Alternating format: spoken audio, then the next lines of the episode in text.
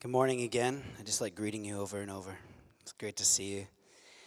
Um, we, uh, we've been going through a series here at Sanctuary through the book of Philippians, and uh, we journeyed through the season of Lent through Philippians 2 and spoke of humility and what it means to actually live out the way of the cross. And we find ourselves, if you want to flick to the next slide here, at uh, Philippians 3.10. And the writer Paul, who's writing from prison, is writing to this early church uh, one of the first churches, he says this, and he's talking about sort of his ultimate desire. He says, That I might know him and the power of his resurrection and the fellowship of his sufferings, being made conformable unto his death. That I may be made conformable unto his death. There's something about what has happened in history, or at least according to the scriptures, that has actually caused communities after communities after communities in Rome to be transformed, to see people actually want to identify with this Jesus who has gone to his death and been raised again. And it's this powerful thing that centuries later we are still gathering and rallying around Easter and Good Friday. We're rallying around the cross and the resurrection.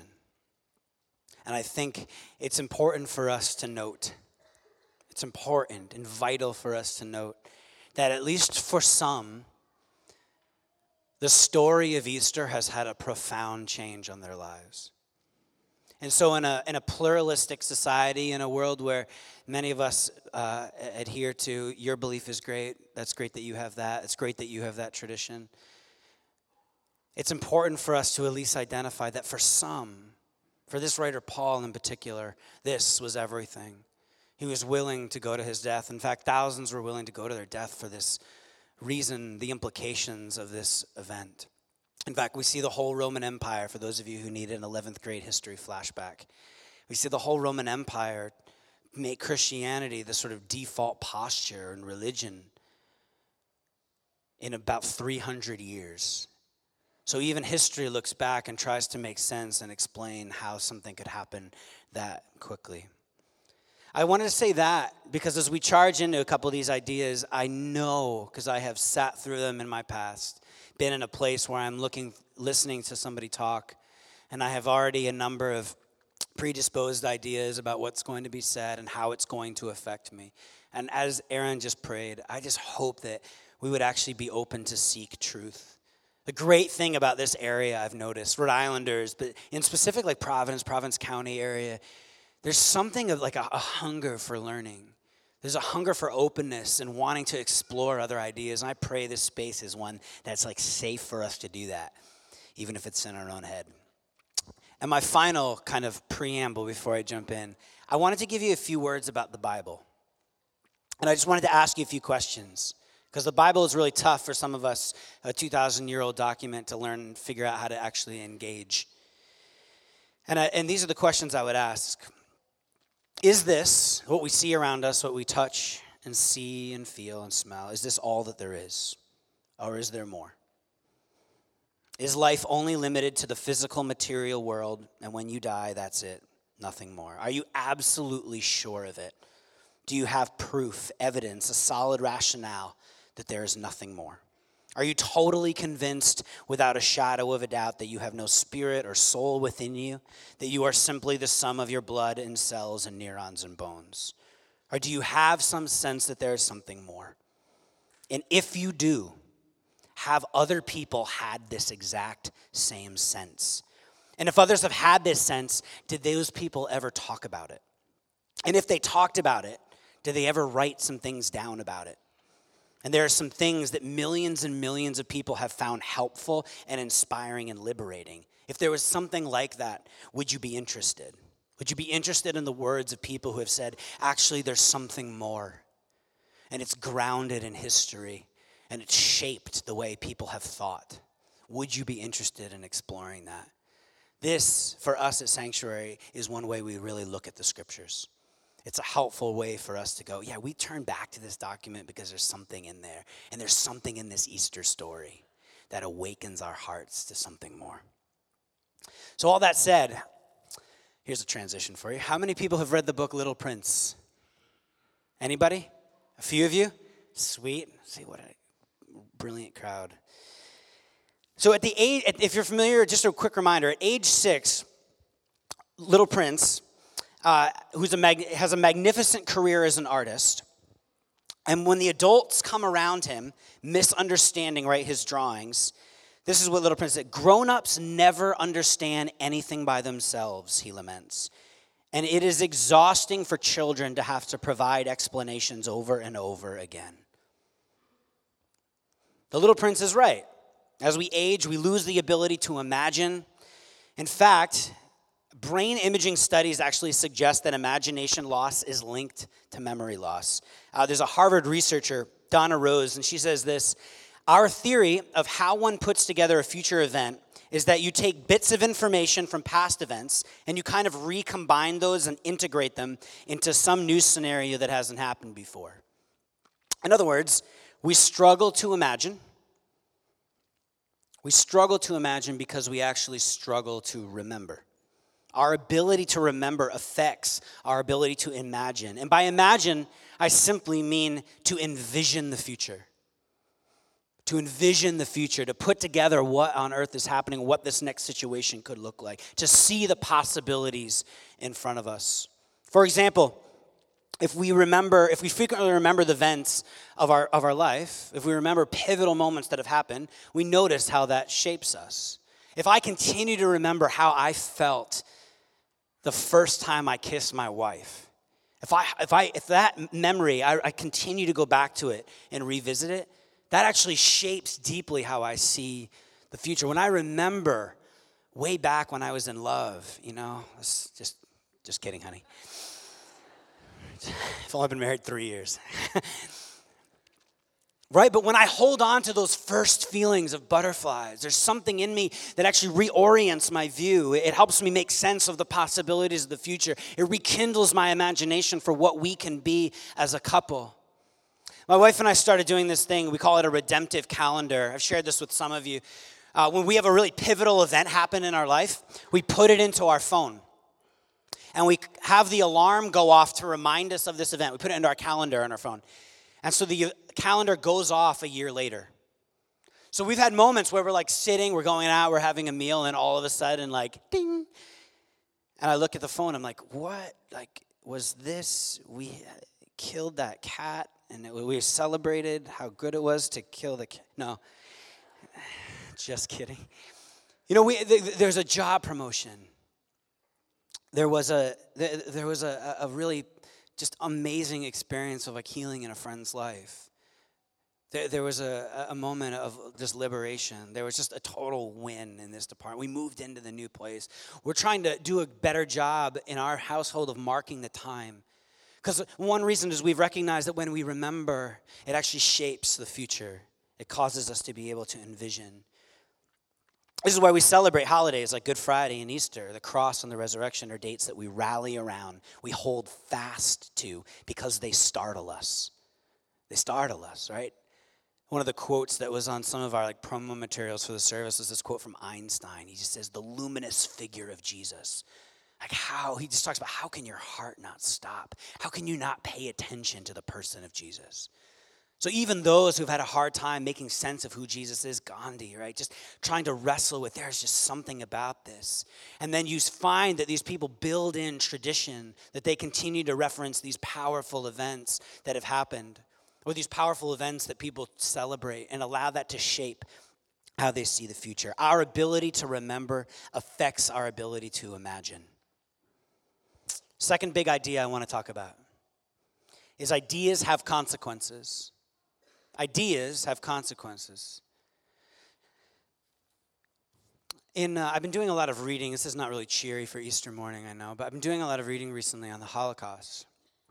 What happened in Germany and how, how did a whole nation and a whole people get to that point? And there's something really interesting. Uh, a long backstory on this particular writer, but someone who experienced a lot of this tragedy from the inside who experience, or from the outside, I'm sorry, experienced this from the German side.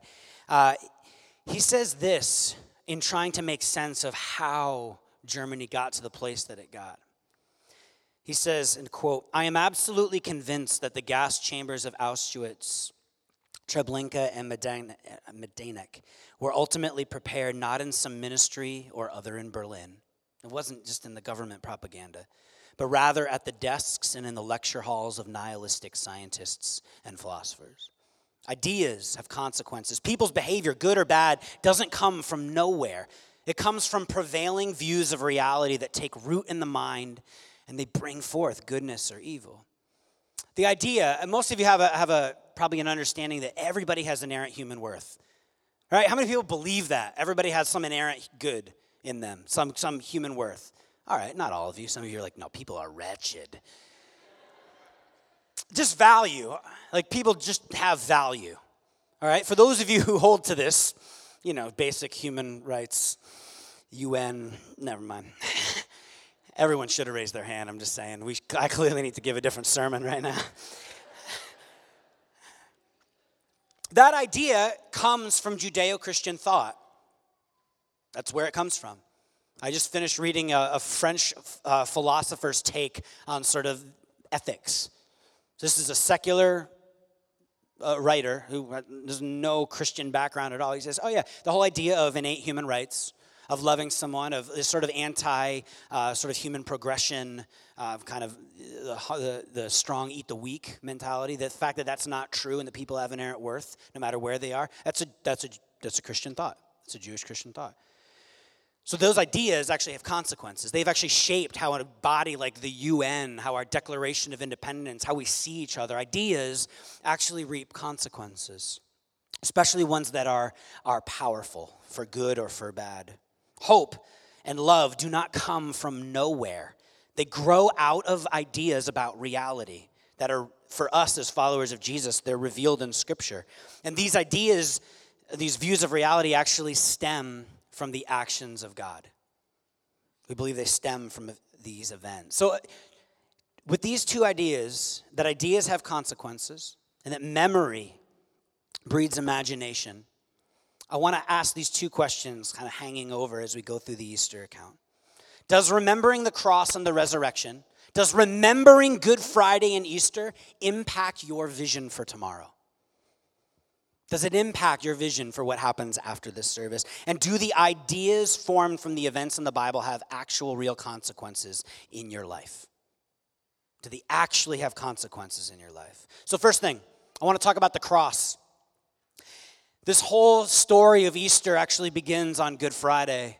I stopped by a, an Episcopal Mass on Friday. I needed, I was so stressed out and I needed to just get away. And I just sat in this chapel in a tradition uh, within Christianity that i have never really been a part of. And I just sat and took in the smells. And the priest got up and he mentioned something. He said, There's a reason why we don't give a blessing at the end of Good Friday. It's because this story is linked. The cross and the resurrection cannot be separated. So, the story of the cross, I want to address what Jesus is like kind of ramp up to what happens when he dies on the cross. The gospel accounts, in particular the, the book of Matthew in the Bible, it talks in these broad overviews. Like you just kind of miss whole months. And then all of a sudden it gets to the story leading up to the, the cross and the resurrection, and then it gets really detailed. So it's sort of like floating, floating, two and a half years of ministry, and then it's like, okay, we're at a week before. And then everything gets detailed. When Jesus, when it gets to Jesus' death, we find a few things about what happens to him. In Matthew 21, he's being questioned, his integrity. In Matthew 26, 14, their intimate followers, the 12 people who've been following around everywhere, have a chance to hand him over the people that he spent three years with, that he's poured his life into, and he is betrayed by one of them. Nowadays, no one betrays a friend, right? Matthew 26, 36, then he goes to Gethsemane. He's going to sleep. He says, Hey, will you guys keep watch?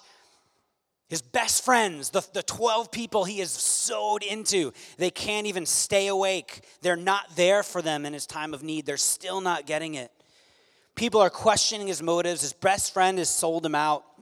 And then in a time of need, his closest friends can't stay awake. Matthew 26, 67, he's spit on and struck and slapped. He's denied again. One of his friends denies that he ever knew him. I could go on. This is sort of the list if you were to go through the, the biblical account. He's questioned, betrayed, deserted, denied, spit on, struck, slapped, mocked, stripped naked, beaten, insulted, lied about, falsely accused, condemned, crucified, bruised, rejected, hated, pierced, stared at, left in naked to die, and of course, killed. This is the story of all the things that happened to him. Do you know this story? So, what is Jesus' response? When Jesus is up on the cross, there are two men on either side of him. One says, Look, if you're the guy, if you're really the Messiah, the reason why you're up here in the first place, like, get us out of here. Like, he believes, he's like, just rescue us. Jesus answers them, I tell you the truth, today you will be with me in paradise. These few lines, Jesus is hanging on the cross. This is the modern day equivalent of the electric chair. Imagine three electric chairs, and they are about, like, it is about to get pulled. And he turns and he extends forgiveness and invitation to the gentleman sitting next to him. How else did Jesus respond? In John 19, he's up on the cross. He has nails in his feet and his hands, and he looks down and he sees his mother and, he says, Who's going to care for my mom? That really got me this Easter, like reading the account, like seeing Jesus or reading about Jesus up on the cross and just going like, hey, hey, hey, I need someone to care for my mom, like bleeding and hurting and dying. John 21, right? This is the Jesus who spent a couple years telling his friends that this is going to happen. His actions of love and generosity, his way of helping the poor look at, at the Roman Empire and seeing something different, that what God was going to do through him and the forgiveness of sins, that he was going to go to his death. He's telling them, This is coming, this is coming, this is coming. And then they deny and run. And then when Jesus is risen from the dead and he goes and meets them, you expect what? Would you be pissed? Anyone? All my friends deserted me. I just pulled like the most epic move of all time, died, back up. This is what Jesus did when he stepped out of the tomb. He was like hot stepper. And then he did the Dougie, and then he walked. No. He goes to meet his friends, and he has breakfast with them. He's like, anybody got any fish? That's his move. This is important to pay attention to. The people who had denied him and deserted him. Jesus has choices of how he's going to react. When he's up on the cross, when he's being spit at, he knows what it was to be betrayed and hurt. He has choices, and he rises from the dead, and how he responds is huge. In response to all of this, some of the earliest writers, they looked at these events and they said there are some ideas that have some serious consequences about what has just happened. One writer says he was tempted in all the same ways as us, except he doesn't give in. Jesus tells his disciples that I have told you these things so that in me you will have peace. He says, In this world you're going to have trouble, but take heart, I have overcome the world. Apparently, in the cross and in the resurrection, there is a new way the universe works. One writer says the cross is God's way of saying there is a new way that the universe operates. It is not like it used to be. And we're told in Scripture that Jesus is that way, is that design. Apparently, evil has been overcome. Apparently, uh, Jesus has made, one writer says, made a spectacle of all the powers and brokenness. Right? He, he sort of made, he, he put them on display for what they were, the Roman Empire. He put the power brokers on display, which is a funny thing to say because if you look at the account, it looks like God has lost. He's hanging on the cross. But if you can do the worst possible thing to someone and they still live, then who has been made a spectacle? You ever been embarrassed by someone's love? You ever been like so embarrassed the way someone like loved you because like you knew that you deserved like the worst response ever? Ever met someone who didn't have to win by cutting someone else down? These are like fractions of what we see on the cross the victory over death. I recount the cross because our memory is linked to imagination. When we remember what Jesus has done and how Jesus responds to evil, when we remember the cross, we can imagine a future where love doesn't fail. We can envision in our daily routine the fact that love conquers all. You didn't respond with road rage. You reached out with love. You tried to make peace. You didn't lash out. You didn't get angry, no matter what the circumstances. The, the ability to be able to remember what Christ has done and how Christ responds. We remember the words of Scripture that love never fails, it actually always wins, it conquers. Unfailing love means a love that, oh, right? It doesn't ever fail. This is the response we see Jesus give over and over. And when we remember this, it actually is deeply tied to our imagination of how we see every moment. The more and more we remember, the more and more we hold fast to Good Friday, the more it shifts and changes how we envision the future. And our second thing, ideas, right, have consequences. Jesus has overcome the world. It means sacrificial love, like we see on the cross, will win over everything. The idea that love does not lose changes our view of revenge and gossip and slander. Our understanding as Christians of what happened on the cross is that we don't have to earn our way to God's salvation. There's nothing we have to do to get right with God. He has done everything, it is all grace. You just simply accept the fact that we are loved. Accept that, trust that, and then lean into it. Remember that because those ideas, the things that these writers flowed from this event, they have consequences. Our memory of what's happened here leads to an unbelievable new and fresh and beautiful life. The cross, Easter, 1 Corinthians 15. The writer Paul says this about what's happened on Easter. He says, For what I received, I passed on to you as of first importance that Christ died for our sins according to the Scriptures, that he was buried, that he was raised on the third day according to the Scriptures, that he appeared to Cephas and then to the twelve. After that, he appeared to more than 500 of the brothers and sisters at the same time, most of whom are still living. So, first off, Paul says, Look, if you have any questions, you can actually talk to some people. They saw him a, hum, a person ro- died and rose again. That's a bold claim. He says you can actually go talk to them, they're, they're actually still around. We're actually told that many people doubted. Which, if you're going to try to start some fake like propaganda thing, like if you have that kind of view of the Bible, you don't include details like, yeah, a lot of people doubted, a lot of people didn't believe that he had risen. You don't do that. You say everyone believed and it was awesome. These are just helpful ways we can help engage the story. He says, Look, but there were people around that you could talk to. He goes on, now explaining this event happened. He says, So, what are some of the ideas that flow from this? How do we understand about how, why this has happened and how this affects us?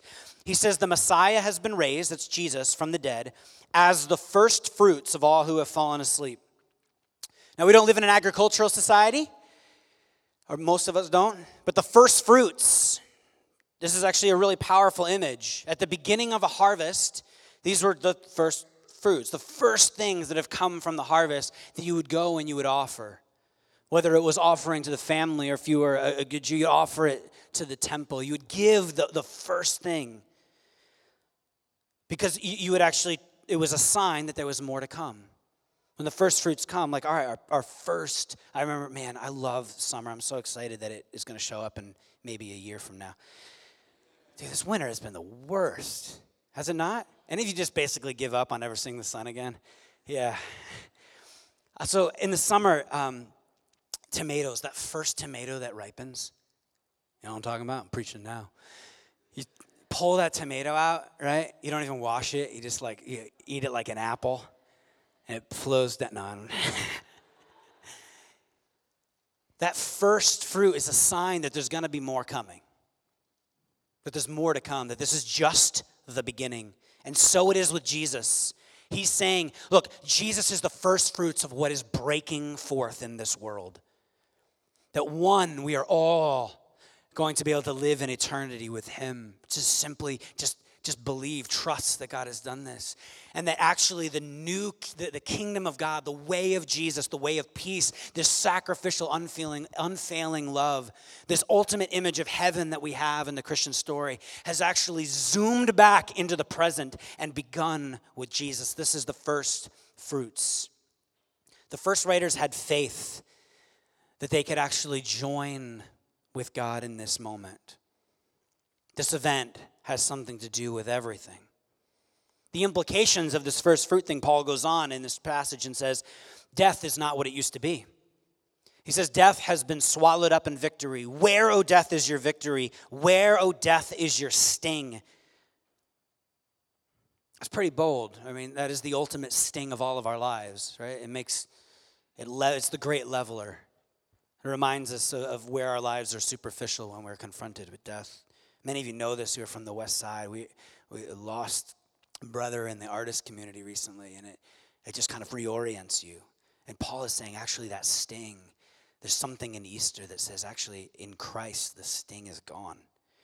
The sting of death is sin, and the power of sin is the law, but thanks be to God, He gives us victory through our Lord Jesus Christ.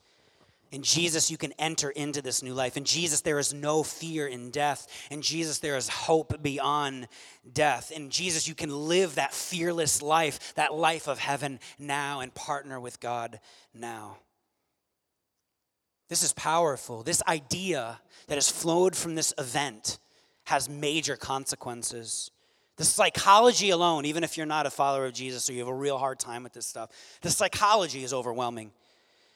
Uh, Daniel Eddy says this uh, in the book called The Fear Under Every Fear. He says this about uh, generative death anxiety.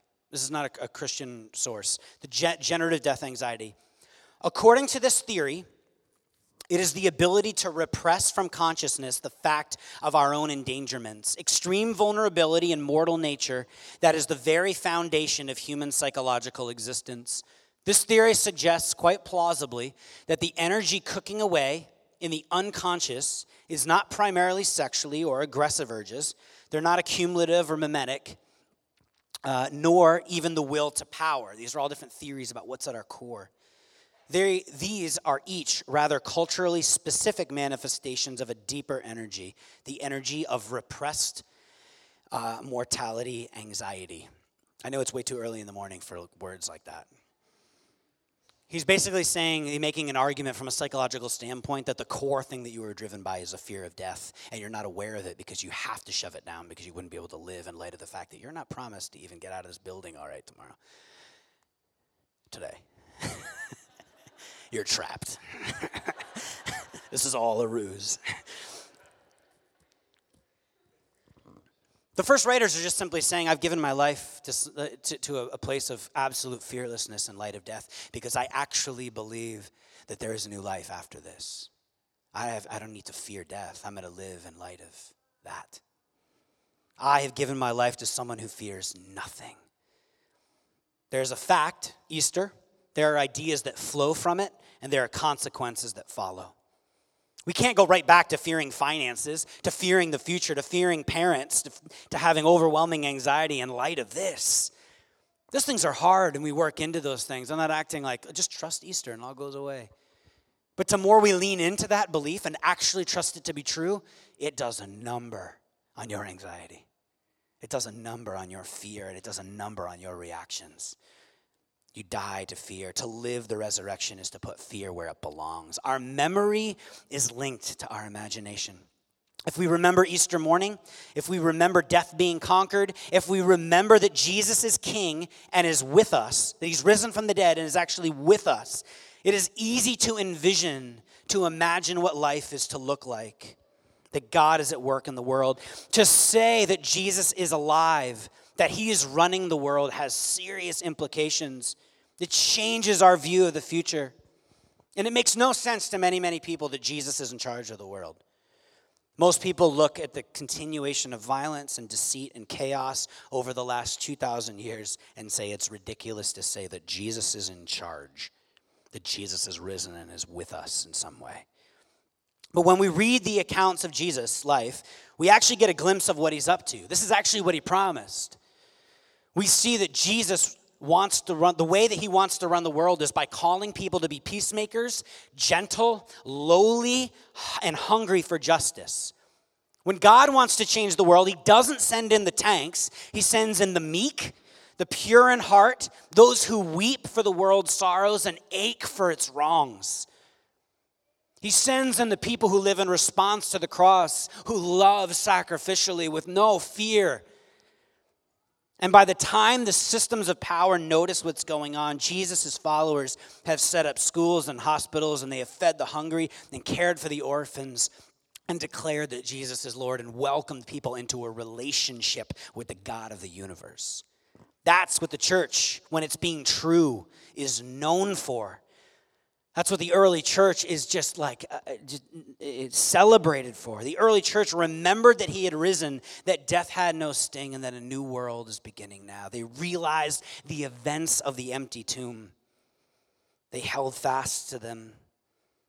That these were these ideas about what was happening in the world had real life consequences for how they were to live. I close with this. The writer Tim Keller says, he reminds us actually uh, that it was not enough to believe in the historicity of Jesus and his resurrection. He says, You can't believe in a naked fact and not change your life. Jesus says, I am with you always. The fact that Jesus is with us always has consequences. That is a life changer. And when you remember the good news of God's grace, that you are loved exactly where you're at, in all your brokenness and all of your failure, and all of your joy and all of your gifts and all of your, in all of it, right where you are right now, it, it changes. When we remember that, it helps us envision and imagine a new future. You envision an entirely different set of circumstances, one filled with hope and possibility because the God of the universe is with you. When you say yes to Jesus, he comes into your life and you become the resurrection. In both Easter and in Good Friday, in both the cross and the empty tomb, we meet grace. We meet this grace, this unmerited favor. So, a few questions as I welcome the band up here and we close. How open minded are you? It's cool if you're not, I'm just wondering. How open minded are you? What's possible? Is there new creation bursting forth in the midst of this one? Have you had that sense? Have you felt it? There's actually a way things are supposed to be. When you hear these stories and accounts, you go, oh my gosh, to embody that. The thing is, is Jesus doesn't let us get away with just a couple good ideas. Jesus doesn't let us get away with just having a few ideas, to having a philosophical worldview. He actually says, Trust me. Trust that I am Lord, that I am actually with you. These events didn't, these, these ideas didn't come out of nowhere. They were born in the real life and death and resurrection of Jesus. How open are you? What's possible? Did something happen that changes everything? Is the tomb empty? What happens if we actually live like this is true? What does the story have to do with your heart? Is Jesus alive? And will we respond to the grace of Good Friday and the grace of Easter? See, the grace of Good Friday is that we are loved where we're at, and the grace of Easter is that there is mission before us. The grace of Easter is, is, that, is that we actually have eternal life in Him. The grace of Easter is death has lost its sting. The, the, the grace of Easter is actually we don't need to worry about being at the center of the universe because we have a God who desires us to be fully alive in Him. He is the first fruits. He's that first offering, that, that first tomato with the promise of so many more to come. We, we are the tomatoes. I can't end on that note. Thought I had it. I don't want to get you all drummed up on some sort of like emotional tilt. I want us to simply reflect on, on God's grace, on the grace of Easter. Do these ideas truly have consequences? And for those of you who are here, Christians, do you have, are you holding fast to the memory, to the reality of your own rescue, to the truth of Jesus being with you and Lord, and allowing that to shape and change your future? Let me pray for us.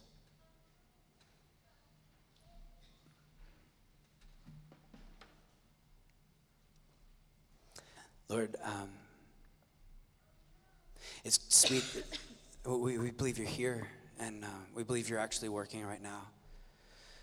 And so, for those who, um, who want to say yes to Jesus, for those who, who this is like a moment in their life, maybe for the first time, where they just feel like this weird little crack in the pavement.